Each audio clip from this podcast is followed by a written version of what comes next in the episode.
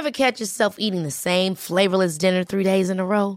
Dreaming of something better? Well, HelloFresh is your guilt free dream come true, baby. It's me, Keke Palmer. Let's wake up those taste buds with hot, juicy pecan crusted chicken or garlic butter shrimp scampi. Mm. Hello Fresh. Stop dreaming of all the delicious possibilities and dig in at HelloFresh.com. Let's get this dinner party started. Ryan Reynolds here from Mint Mobile. With the price of just about everything going up during inflation, we thought we'd bring our prices down. So to help us, we brought in a reverse auctioneer, which is apparently a thing. Mint Mobile unlimited premium wireless. Have to get 30, 30, bit to get 30, bit to get 20, 20, 20, bit to get 20, 20, bit to get 15, 15, 15, 15 just 15 bucks a month. So, Give it a try at mintmobile.com slash switch. $45 upfront for three months plus taxes and fees. Promo rate for new customers for limited time. Unlimited more than 40 gigabytes per month. Slows. Full terms at mintmobile.com. Hello, my lovely betwixters. This is Kate Lister jumping in to give you your regular fair dues warning. Fair dues, this episode is going to contain naughty words, reference to naughty themes, and just, just general adulty naughtiness. And do you know what? If you've wandered here thinking Betwixt the Sheets is some kind of interior design podcast and you've just realised horror of horrors, it's not. We're talking about sex today you just want to get out of here, that's completely fine. You can give this one a swerve. Fair dues, you've been warned. For the rest of you that are still with me, let's get into it. Bossy, bitchy, witchy, overambitious, not ambitious enough. Too many partners, not enough partners. Frigid, promiscuous, too clever, too dumb. I could go on, but women can just never win can they? And these insults are often intensified for any woman who's in a position of power. And this isn't a new phenomenon. The way we talk about Hillary Clinton shares a lot in common with how the ancient Egyptians and Romans spoke about Queen Cleopatra. Today, we're going betwixt the sheets to find out more about women in power and the kind of criticism they receive, not for being powerful, not for their political moves, but just for being women. What do you look for in a man? Oh, money, of course. You're supposed to rise when an adult speaks to you. I make perfect copies of whatever my boss needs by just turning a knob and pushing a button.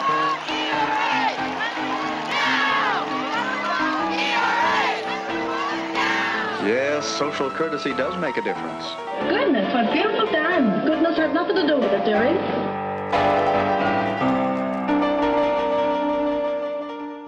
And welcome back to Betwixt the Sheets, the history of sex scandal in society, with me, Kate Lister. It's going to come as no surprise to absolutely anyone that men and women are treated differently. We know this, but it's particularly pronounced when we're talking about men and women in power.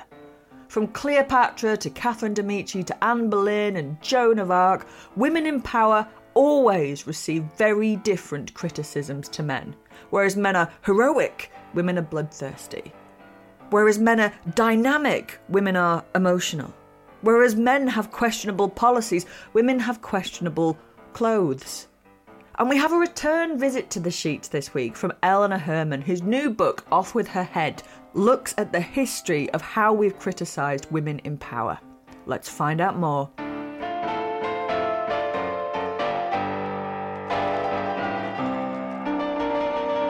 Now, hello and welcome back to Betwixt the Sheets. Eleanor Herman, how are you? I am fine, Kate, and delighted to be back. I remember we had so much fun on our other show. You are the first person that I've had back in my bed on this show, so that's I'm that's how excited I was about your first episode. And how could I not have you back with your new book coming out? Off with her head, 3,000 years of demonizing women in power. Well, it's a fun book, even though the subject is rather somber, and it's really, really eye opening. The book is a history of misogyny, specifically against women in positions of power. So it could be a queen hundreds of years ago or women in politics today. but it's the same stuff going on. And I really can't look at anything the same anymore. And I've even found certain misogynistic tendencies in myself. I mean, this is really an eye opening book. I love that about the book. You go way, way, way, way back into history, and we'll talk about that in a minute, but you're always bringing out links. You're always sort of saying, yeah, they were doing that. This was happening to Cleopatra. This was happening to these ancient queens and rulers, but we still do the same thing. It's the same tropes, it's the same conversations emerging again and again. Well, you know, that was the shocker. And how I even came up with this title was a few years ago, I was reading Stacy Schiff's beautiful biography of Cleopatra.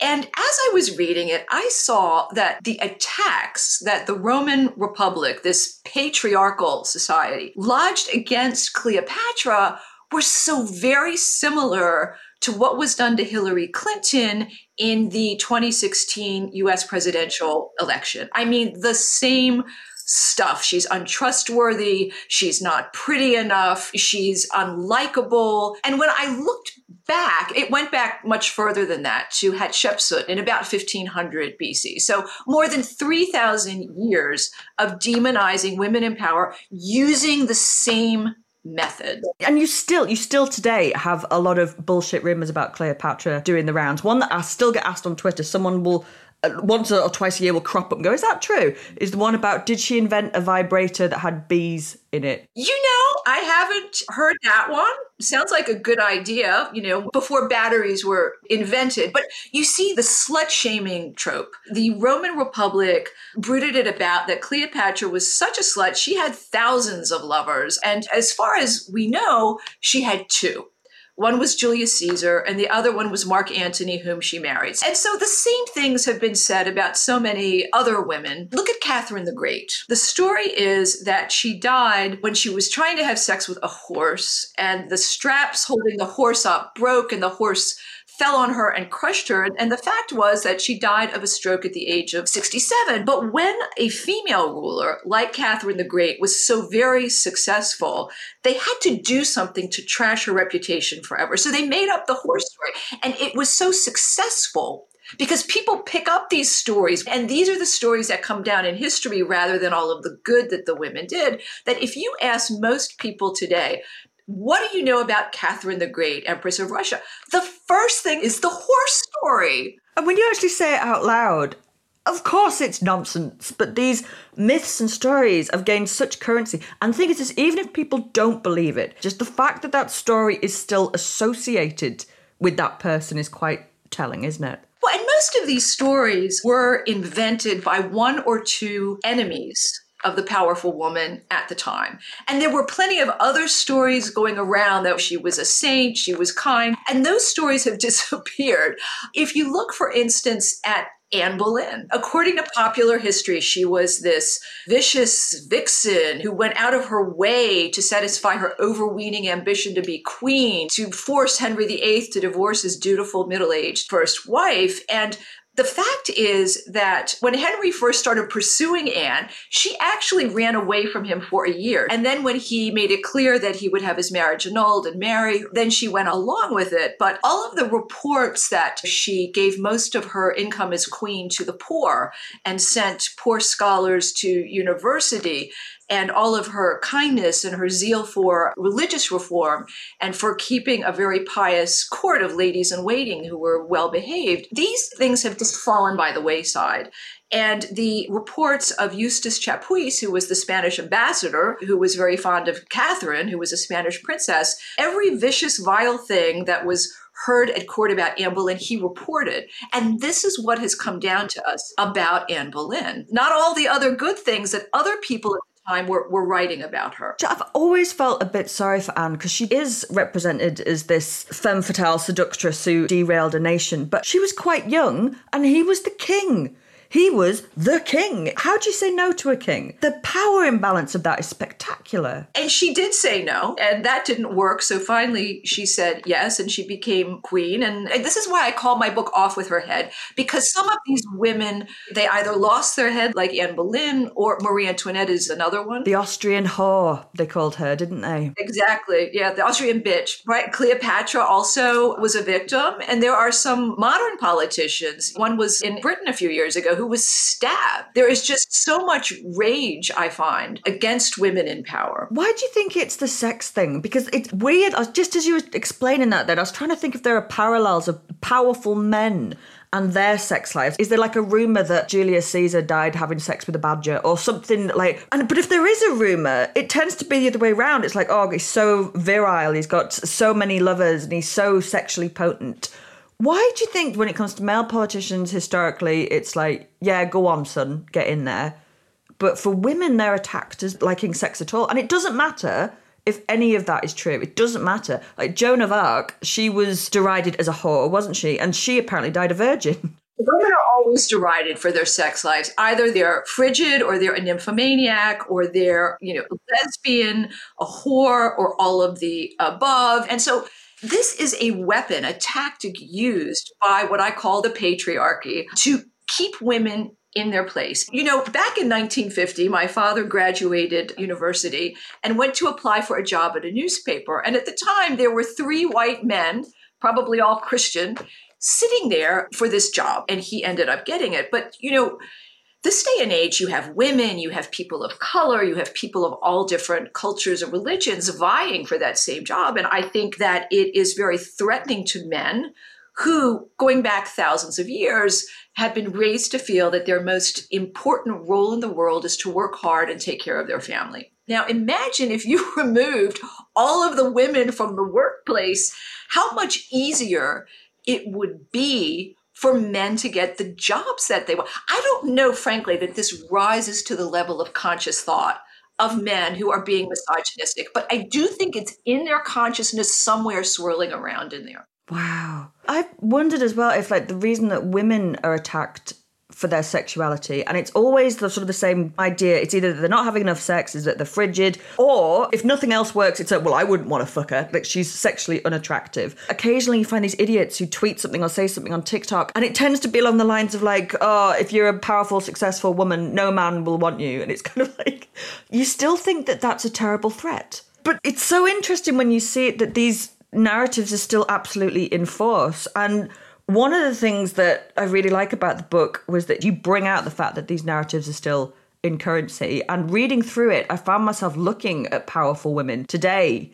and identifying the same narratives. I mean, you, you have a lot to say about the Kamala Harris election and Hillary Clinton, obviously, and about how they were attacked in similar lines and derided for their sexuality. Kamala Harris is extremely well qualified, you know, given her past work experience. And as soon as Joe Biden chose her as his VP pick, the memes started blooming all over the internet. Joe and the hoe.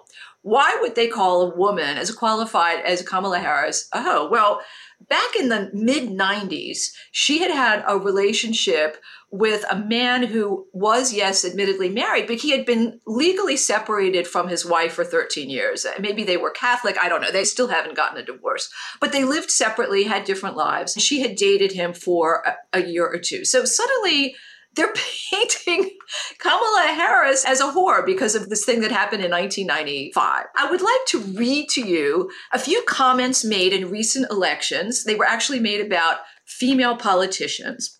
And we're going to switch the gender. And you tell me if they sound ridiculous. Sometimes I ask myself, is this particular situation the result of misogyny, or is this a reasonable criticism of this woman, a reasonable thing to say about her? Because all of us, including women, the minute we take our first breath, we're starting to inhale misogyny. It's just at every point in our society, and it can be confusing, right? Okay, so let me read these things that were said about women. Men who are sweet, cheery, and non confrontational will be rewarded. He should show a little modesty. He's too bitchy. Humility is not one of his strong points. Unbelievable. In the same week, he wore the same suit twice. He doesn't have the right sort of body to be on TV. He should smile a lot more. Now, I have found dozens and dozens more of these things, but let's end this with my personal favorite. He launched his political career in the bedroom by sleeping with a powerful woman. You would never hear it. No, they sound so weird, but if you hear them about a woman, it's like, huh, okay. Like you don't really even question it. And having done this work, and I hope that everyone who reads my book will find this shift so that maybe even when they start to speak, it's like, whoa, that's really sexist. I can't do that, right? Somebody pointed out to me a while ago, and I was thinking about it when I was reading your book. Our current Prime Minister, Boris Johnson. Yes, that's good. Picture Boris Johnson as a woman. He would never have become prime minister. Now, over here, picture Donald Trump as a woman. Everything's the same except he is Donna Trump and she's overweight and she wears baggy blue pantsuits and she has an orange face and a fantastically cantilevered yellow hairdo and she's boasting and yelling and insulting and lying and she's had three husbands and she grabs men's private parts and boasts about it. Do you think Donna Trump would have been elected president of the United States. No. No. No. I mean, obviously, like you're aware of it. When you point it out, it suddenly becomes really, really obvious and apparent what's happening. And I'm really interested in what you said about the book is that it's been a learning experience for you too. Because I think that often when we're talking about this stuff, it's it becomes very reductive and simple to go, men did it, boo. But that's not what your book says. And I think that's really important. It's that the patriarchy, that's actually a shared responsibility, and that women are just as guilty of it. And I think that's a far more difficult process to listen to and to unpack is what are you doing without realizing that you're doing it? Right. There have been studies made, which I cited in my book, that showed that sexist memes and tweets they're done by something like 52% are women. And then the question is, why would women be sexist? And I get into that question in my book too. I think that there's something comforting about knowing your place, about what to do, what you're supposed to do. When society changes, it can be a bit scary. And I think some women are happier with a more traditional role and they see these female politicians perhaps as a threat. And maybe there's also a deeply rooted thread of jealousy Maybe some women wish they had the balls to go out there and do that, and they can or they don't, so they just attack the women. Can you find, have you found examples of this throughout history? Is this a modern phenomenon? I can't imagine it is that women attack other women. I can't imagine it is either, but in an era before social media and the media as we know it, it's hard to really say. There have been newspapers around for hundreds of years, but women certainly didn't write them. So I don't really know. But I think that what we're looking at is human behavior that goes back in a very similar way to the cave. I'll be back with Eleanor after this.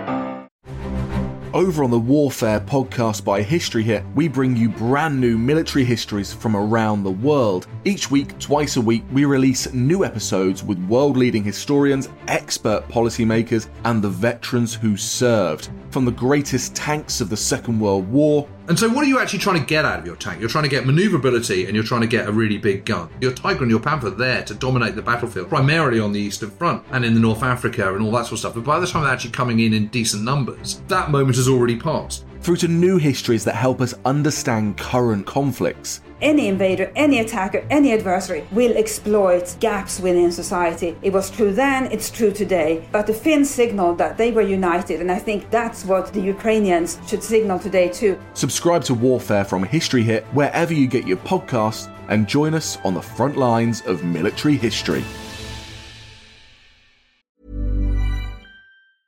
Small details are big surfaces, tight corners or odd shapes, flat, rounded, textured, or tall.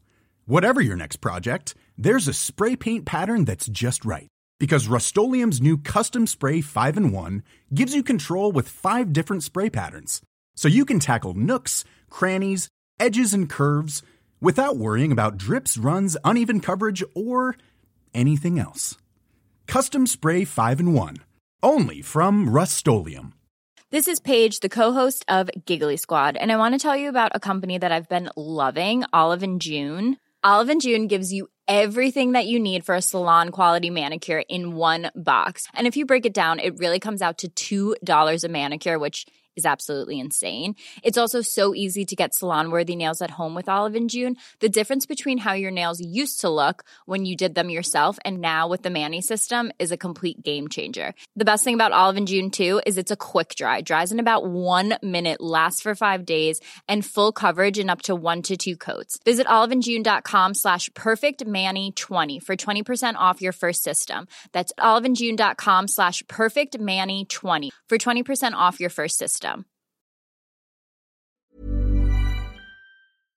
I'm thrilled to say that today's episode of Betwixt the Sheets is brought to you by BetterHelp. We all carry around different stresses with us, and I'm no exception. It can be a whole range of things that weigh on us, big and small, such as can I justify these elaborate impulse purchases? How do I tell my friend that no, they really shouldn't have cut that fringe? And of course, the evergreen classic why are we all here? Bottling these things up can really take its toll, which is why therapy is fantastic for getting them off your chest and working through them with an expert, even if it's just to tell your mate that their hair doesn't look its best. If you're thinking of starting therapy, BetterHelp is built to be convenient to you, being entirely online and flexible to suit your schedule. Simply fill out a questionnaire to be matched with a therapist, and you can change at any time with no additional cost. Get it off your chest with BetterHelp. Visit betterhelp.com slash betwixt to get 10% off your first month. That's betterhelp, H-E-L-P dot com slash betwixt.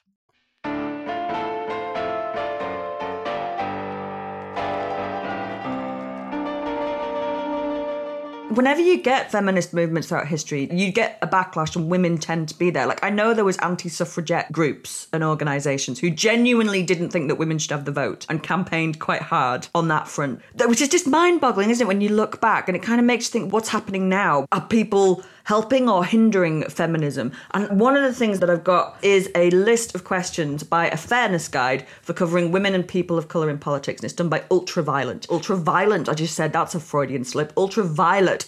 and these are some of the questions. I think these are really interesting, not just for people in politics and now, but just anybody. So, are you punishing women and celebrating men for doing the same thing? Are you suggesting that ambition is a bad thing?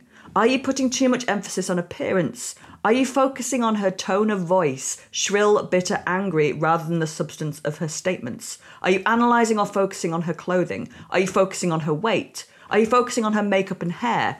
Are you telling a candidate to smile or talk about whether she smiles? Are you hypersexualizing a candidate or a politician? Are you commenting on her attractiveness? Are you using words like unlikable and unelectable? Are you questioning her commitment to, in this case, the United States, based on the colour of her skin or her country of origin? Are you calling a black woman angry? I thought that was really insightful. Are those things ever done for men? No. When was the last time you walked past a man and went, cheer up, love, give us a smile? If you think about I mean, we're so used to it. Like, you know, men always say that to me, and I smile and say, How are you? But they're actually telling us what to do with our face. You might as well say, Hey, you woman on the street, I want you to hop on your left foot and clap your hands. They, they might as well be doing it. They're telling us what to do with our bodies. It's such a weird one, that, isn't it? I've had that so many times. Cheer up, love, give us a smile. Oh, fuck off. Yeah, fuck off, right? Like, how did you know that my mother hasn't just died? Right? Why do men do this? I think the smile of a woman on them, it does this incredible thing. It makes them feel big and strong. Maybe it reminds them of the kindness of their mother. Maybe it makes them think their wife is going to make them a hot dinner or have sex with them. I mean, there are all of these things going on somewhere in the mind. There again, they might not be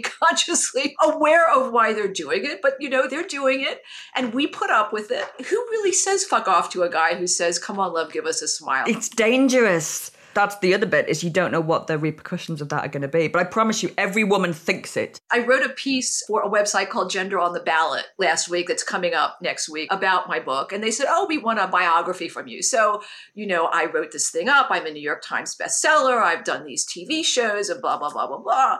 And in the track changes, I wrote, Does this sound too self aggrandizing? Like, should I tone this down? And then I wrote, Wait, if I were a man, would I be writing this to you right now? I wouldn't. No, I think it's because we're kind of conditioned from a very young age to be a good girl, be modest, be humble. And that manifests itself later on in life of being quite reluctant to take up any kind of space, which just isn't something that a lot of guys, they're not trained to do it. From childhood, it's their toys are outside, active, be confident, and girls, if they are like that, they'll be called bossy. Right, or bitchy, or witchy. Yeah. And it's had really serious repercussions throughout history, hasn't it? I mean, how are some of the famous women throughout history that you found have been taken down by this stuff, whose reputation was just torn to pieces and it never recovered? Well, let's look for a moment at Catherine de Medici, who was the Queen Mother of France for many years. Her husband died in a jousting accident. She was queen mother for her young son, who was completely crazy. And then he died, and she was queen mother for the second son. And if you ask anyone about Catherine de' Medici, they'd say, oh, yes, she planned the St. Bartholomew's Day massacre in 1572, in which the Catholics rose up and killed thousands of Huguenots. It was this big bloody disaster. And she was sitting there dressed in black like a big fat tarantula, gleefully watching everybody being dismembered in the streets of Paris. And this story was written by an enemy of hers who, it was a Huguenot, anonymous, who escaped the massacre along with many others. They went to Geneva, Switzerland, and they wrote stories about what had happened. And the other books blamed her son, the king, who in fact had the power, or other people and the other men in the royal family, or a general. And this one man wrote a book just completely destroying this woman's reputation and blame the whole massacre on her. And this is the story that has come down to us. Now, anyone who takes the time to research this woman's life as Queen Mother, before the massacre, she spent 12 years doing her utmost to create peace because France was being burned down, torn apart, villagers killed in this civil religious war. The next 17 years afterwards, until her death, she spent every moment of that trying to flatter and cajole and reconcile and bribe to stop the civil war. So, why would she, in the middle of her lifetime work, suddenly say, ah, fuck it, let's just kill them all. If she'd been around today doing what she did then, she would have won the Nobel Peace Prize, not be blamed for, for this massacre. And when you hear that name today, you do tend to think ruthless ambition. That tends to be what comes to mind as she was a kind of a Lady Macbeth character. Right, ruthless ambition. Her husband was dead. She was Italian, so they hated her for being foreign. Her sons were hopeless monarchs, and she did her best to keep the country together. She was an amazing woman, and she's gone down in history as a murderer. I'm trying to think of like there's successful examples of a woman who has been powerful throughout history who hasn't had to put up with this crap, and I really can't think of many. Some were more successful than others. I think the most successful one was Elizabeth I. Oh, of course, the Virgin Queen. She had to like rebrand herself. it's like I'm a virgin. I'm a virgin. And that still didn't prevent stories of her sexual depravity, especially at Catholic courts, because they didn't like her for being a Protestant or for being a woman but she had tons of lovers. She had illegitimate children. She was physically deformed, which is why she never married. She actually menstruated out of her left foot into her shoe. No, they did not say that. Just imagine that would have been quite a mess. She only had sex with black men. You know, there were very strange stories, but generally speaking, not in England. They loved her. She was probably the most successful monarch of all time, and she was a woman. And the reason she was successful is because she did not marry, because, you know, a man, no matter who he was, would have taken over control control. In the early years of her reign, when uh, foreign ambassadors sent official letters to her, her council was very upset that she would actually read them first. They were waiting for her to marry so they could deal with her husband. And she was clever enough to just say, screw you, I'm never getting married. You're going to have to deal with me. And that is actually something that research is bearing out more and more today. Not being a queen, but there's been so much research that shows that statistically, the happiest demographic are women that don't marry and don't have kids. Just like, oh my God, what does that say about our culture? So, what happened after Elizabeth I? Because it's not a case that Elizabeth, she had a really long reign, hurrah, we loved her, brilliant Virgin Queen, couple of nasty rumours. And then when she was gone, we all went, you know what, Queens are brilliant, women in charge are brilliant. There seems to have been like a, a backlash actually after she went. There was a backlash, much as what happened later with Catherine the Great. It's like, oh my God, all of these lies and false stories we've been telling about, you know, how women are incapable and hormonally unruly and you can't trust them with their hormones raging like that. And all of these were proved false by Elizabeth's reign. So there was a backlash after she was gone in the reign of James I. There was a lot of literature about, you know, what a hormonal mess women are and they can't be trusted and that kind of thing. And there was that, was it the arraignment of immoral and inconstant women became a really successful pamphlet. Yeah, if you wanted to have a bestseller, you just wrote about how awful women are and everybody would buy your book. So that went into dozens of editions for decades. Yeah. Lewd, idle, and forward women. Where do you think we are with all of this madness today? Because the message is getting through that at least we can challenge this narrative. But as you said, that so much of it is unconsciously done that you might not even realize that you're doing it. For example, when the Hollywood stars walk the red carpet, it's the women that are asked about where did you get your clothes? Where did you get your shoes? Who did your nails? Or they're the ones that are asked, how do you do all of this and have a family? And it's not that the person asking the question has just thought, hate women, I want to be a dick. It's ingrained into us. I think it's something that we need to remember to look at this with a bit of kindness and understanding. You know, each one of us is born in a particular time, place, culture, and family, and we are raised just unconsciously learning most of the time certain values, what's acceptable, what's normal. And just because someone says or does something that we now realize is sexist doesn't mean that they're a bad person. Most of them are probably very good people. You know, it's certainly different when someone is lobbing threats of rape or violence against female politicians. I think those are certainly the minority, that most of us are trudging ahead, doing the best we can with what we know. And to answer your question, we are at a crossroads. And I hope my book can just make clear what is sexist. You need to identify the problem before you can really work to find a solution. And I hope that's what my book will do. Mean, it's absolutely fabulous, your book, doing exactly that. And I think that what you did when you point out the obvious is if you said this about a man, how does that sound? I think that that's so powerful. And when you look at women in politics today, we're still doing that. Like, no one would ask Boris Johnson where he got his suit from for many reasons. Like, no one would say that to him. Nobody would suggest that he wasn't spending enough time at home. Nobody would ask something about his face or about his weight or about any of those things. But they do about women. So let's look at Boris Johnson. You know, the hair looks like it's a bale of hay caught in a windstorm. You know, the sloppy clothes, the gut, the ties that are all crooked, the shirt collars that are curling up. Picture a woman who dressed in such a slovenly way and the constant barrage of criticism she'd be receiving every day. But men get this boys will be boys pass, right? Yeah, all people in power, regardless of gender, are criticised because that's what happens is when you get any kind of platform. But the narrative that is aimed at women is thousands of years old and still in force. We still do it today. And you're right, a woman who did that would not make it to, to prime minister. They just wouldn't. And women often can't win with regards to the clothing they wear, no matter what they do. If you look at Marie Antoinette, as Queen of France, she was expected to wear the wide panniers. It looked like she had a buffet table under her silk gown and hair three feet tall with ostrich feathers and gigantic diamond necklaces. And she was criticized because there was drought and famine and there was a kind of climate disaster going on at the time.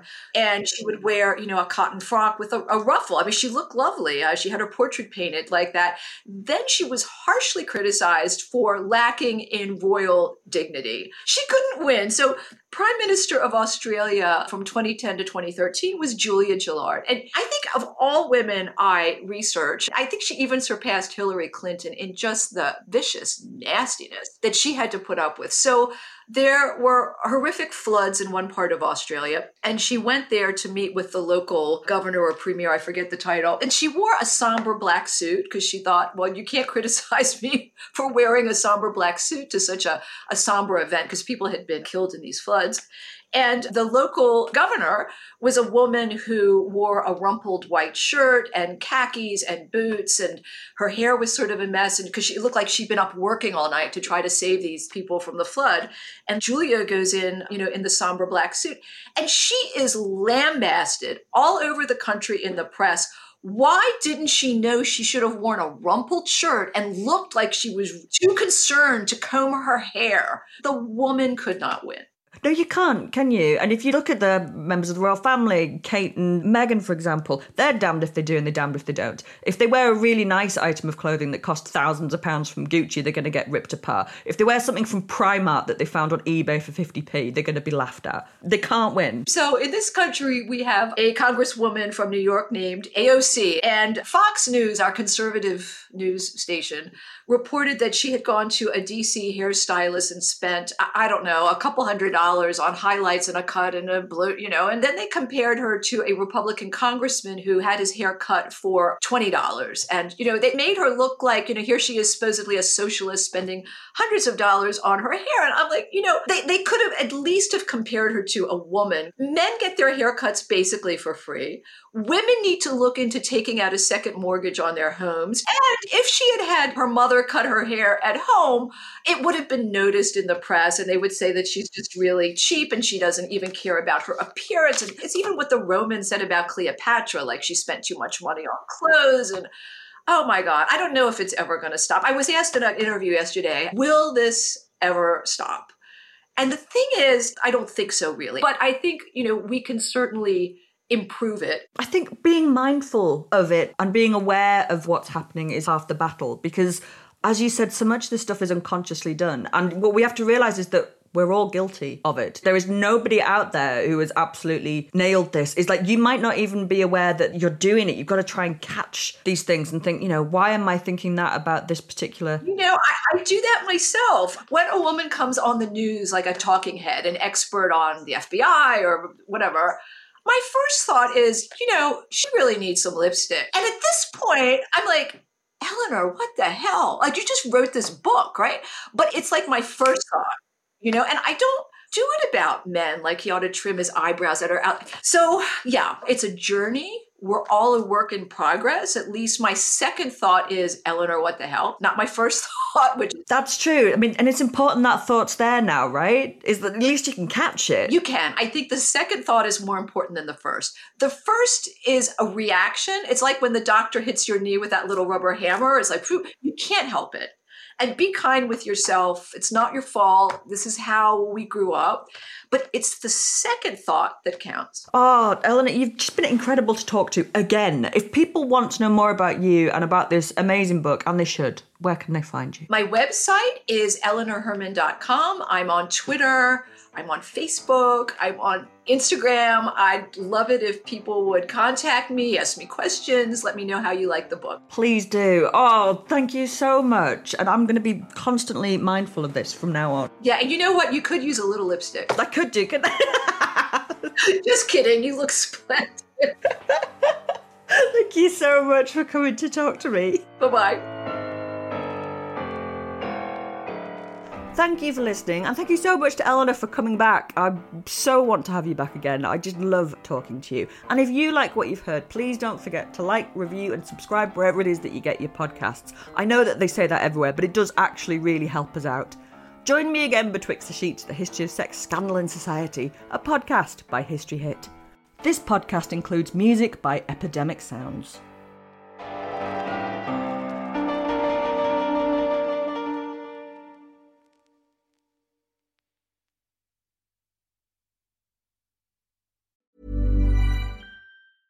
Hey, it's Paige DeSorbo from Giggly Squad. High quality fashion without the price tag. Say hello to Quince.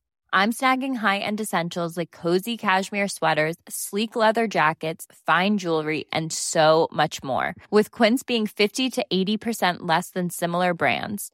And they partner with factories that prioritize safe, ethical, and responsible manufacturing. I love that. Luxury quality within reach. Go to quince.com slash style to get free shipping and 365 day returns on your next order. Quince.com slash style.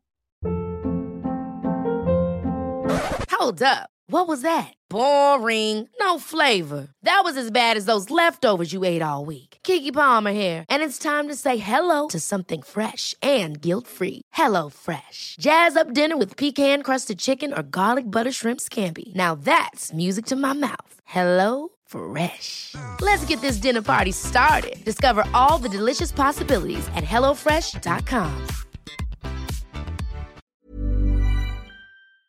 Thank you for listening to this episode of Betwixt the Sheets. Please follow the show wherever you get your podcasts. It really helps us, and you'll be doing us a big favour. Don't forget, you can also listen to all these podcasts ad free and watch hundreds of documentaries when you subscribe at historyhit.com forward slash subscribe. As a special gift, You can get your first three months for just £1 a month when you use the code BETWIXT at checkout.